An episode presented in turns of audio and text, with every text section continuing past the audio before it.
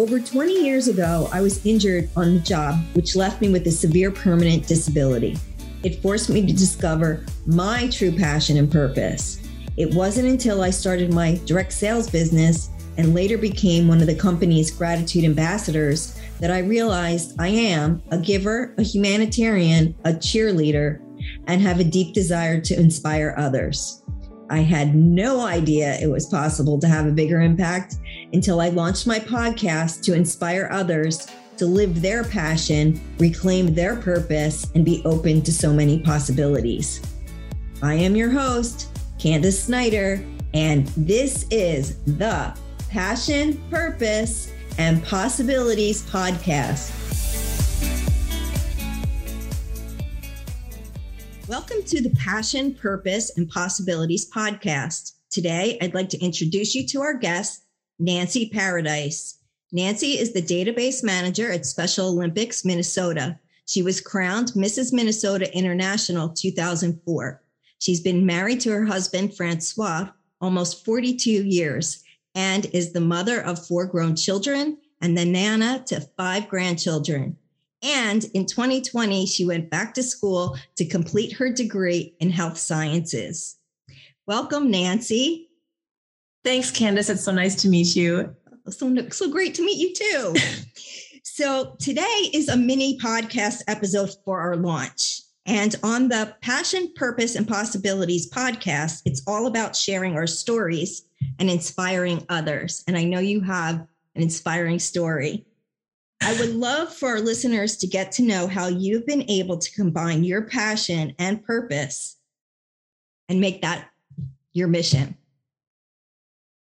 Well, it starts a little bit. Um, I know we're not going to get into too much detail here, but my my brother is special needs, so I had a passion as a seven year old for special special needs population, and I was going to be a special ed teacher. That was my dream.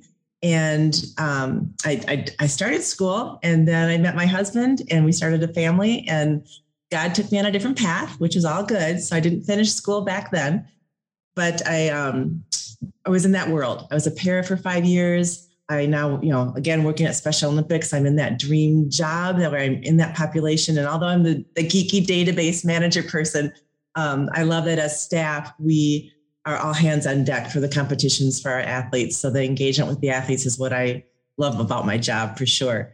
So to combine that, that that is my passion. I'm in my world. I didn't have to get my degree as a special ed teacher to, to live that purpose and to then to bring my brother along with me on that journey where he became an athlete at age 38.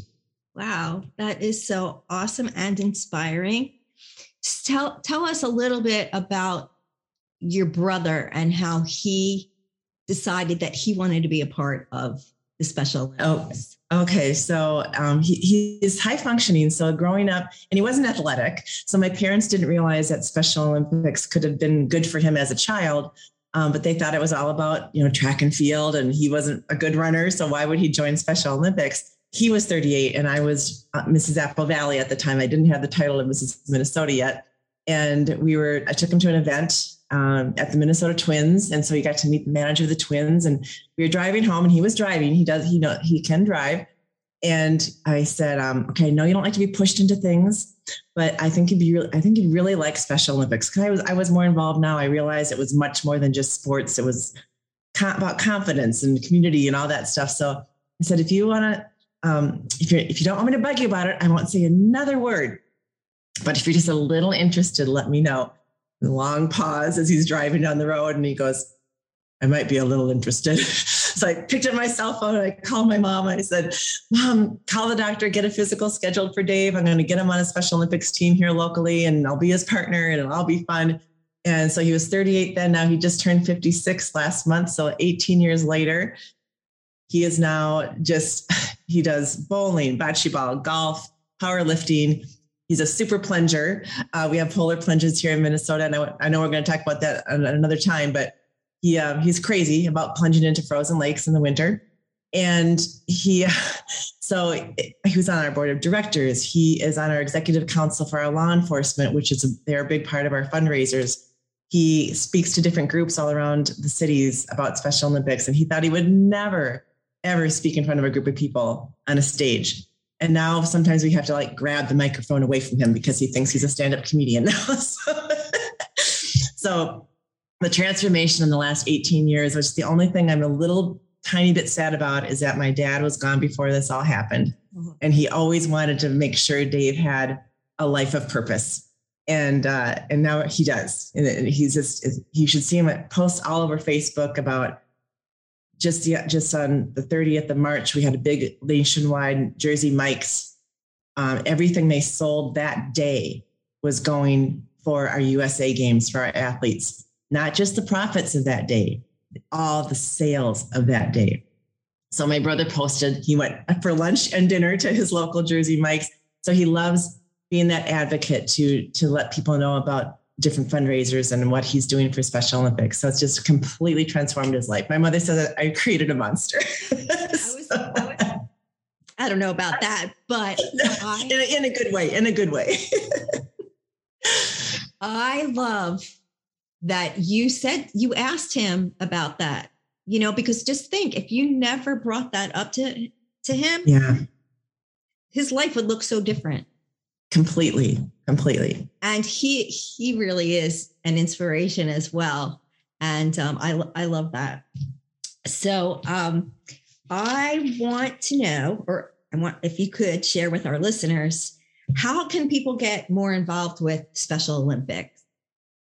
Well, we always need volunteers. Now, granted, these last two years have been a little crazy for our athletes. They're they can't wait to get back into the in-person competitions. So we are in dire need of volunteers again all over whether whether it's our local teams that are starting their practices up again that need volunteers and coaches um, or you know just our big state competitions where we need volunteers and of course we always need funds um, we we our donors are so generous and we we've been able to really stay on track these last couple crazy years. Um, we're very very blessed. Um, but uh, you can volunteer or or give your donation whichever is your your way of giving your time or money would be absolutely amazing. Great. So you mentioned the last two years.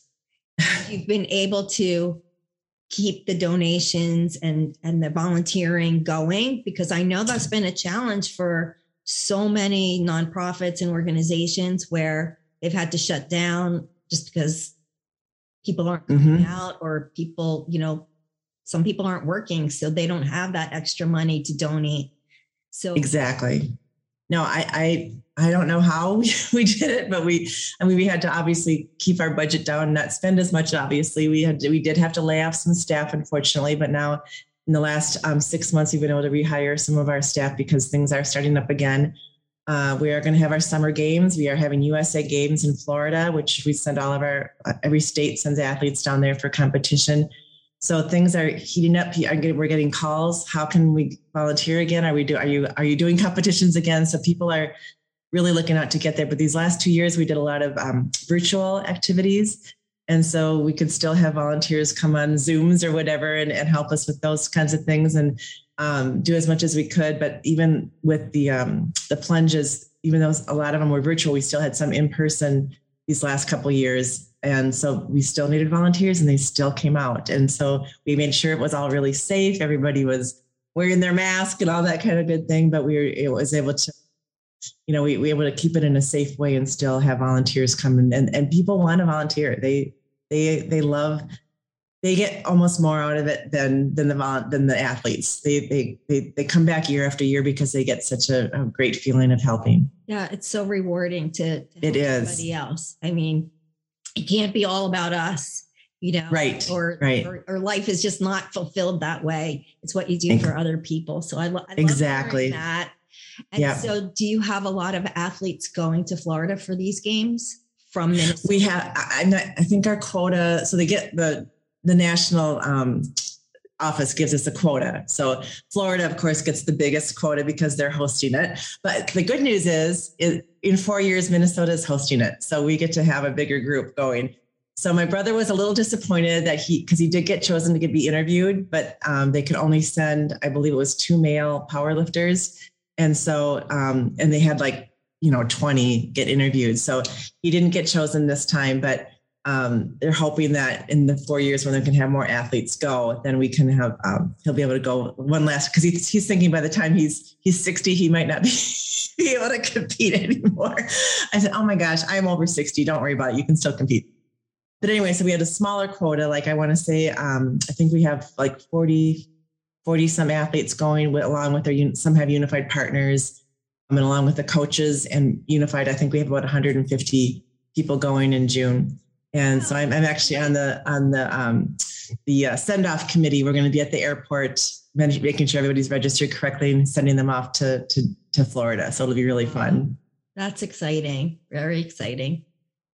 So, what is the website? Yeah, so we have a Minnesota. Every every um, state has their own chapter. So we have um, Special Olympics Minnesota dot org so you can all written out or you could actually our old website was s-o-m-n dot org and you can still it'll still direct you to the, the big one so otherwise just spell out special olympics dot org and then our national office is just simply specialolympics.org and so if you're in a different state um, or even canada and all over the world actually you can find where they're at in different countries and uh, if you know somebody that would like to join oh perfect so you can find all the information and the links in our show notes from this mini episode and also be able to connect with Nancy or myself. So thank you, Nancy, so much. It was such a pleasure to have you here and help kick us off with our launch of this podcast.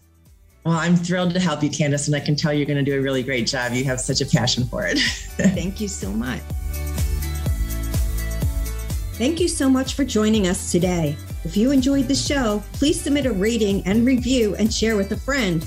This helps us reach more listeners so we can make a bigger impact. From time to time, we share our reviews live on our episode. Your review could be the next one we share. Please head on over to our website, passion, purpose, and possibilities.co to receive a free gift I have waiting for you. And if you heard something today that truly inspired you, I would love to hear about it. You can email me at Candice Snyder at passion, purpose, and possibilities.co. Thank you again for listening.